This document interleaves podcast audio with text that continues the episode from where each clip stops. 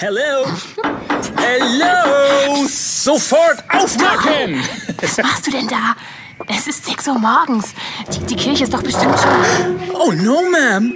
Obla die, obla da. Die Kirchentür ist Was hast du offen. denn vor? Hereinspaziert. Oh, riecht es hier nach Weihrauch. Komm, lass uns gehen, wenn uns einer erwischt. Ich segne euch. In the name of the preachers, Fats Domino, Bill Haley and Jerry Lee Lewis. Nein, jetzt nicht auch noch auf die Kanzel. John! Christ, you know it ain't easy. Wir stehen hier in dein Gnade. Sieh herab auf your Son, der nun ist in Begriff, Nein, John. dir zurückzugeben, hier in dein Haus, was du hast mir teuer verkauft. Nein. Amen. Was in, Oh, in aller Herrgotts Jesus Namen? Christ. Nein, Sie haben doch nicht hier in der Josefskirche. Ihr bleibt sofort stehen. Stehen bleiben, ihr verflucht, ihr Hippies.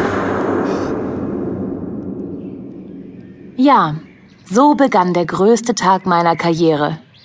Der Tag, der mit der schlimmsten Nacht meines Lebens endete.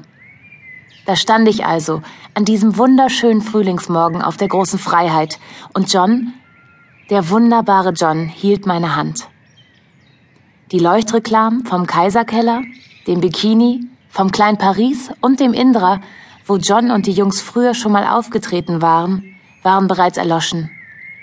Putzfrauen begannen den Schmutz der Nacht zusammenzukehren. Vor den Eingängen der Nachtclubs und Kabarets gähnten müde Türsteher in ramponierten Uniformen. Die Nacktfotos in den Schaukästen hatten ihren Glanz verloren. Die Lichter in den Kneipenfenstern strahlten matt und grau, und hier und da taumelte ein Betrunkener in Richtung Katzenjammer.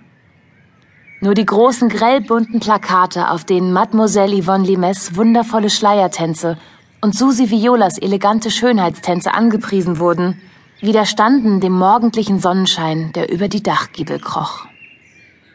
Für John, Paul, George und Pete war es sicherlich nichts Besonderes, um diese Zeit noch immer nicht im Bett zu liegen. Ihr Engagement im Starclub endete ja jede Nacht erst um 4 Uhr. Aber für mich war es etwas Besonderes. Und ich weiß nicht, ob der Alkohol dafür verantwortlich war, dass ich immer noch hellwach war, oder die Pillen. Darling, lass uns schlafen gehen.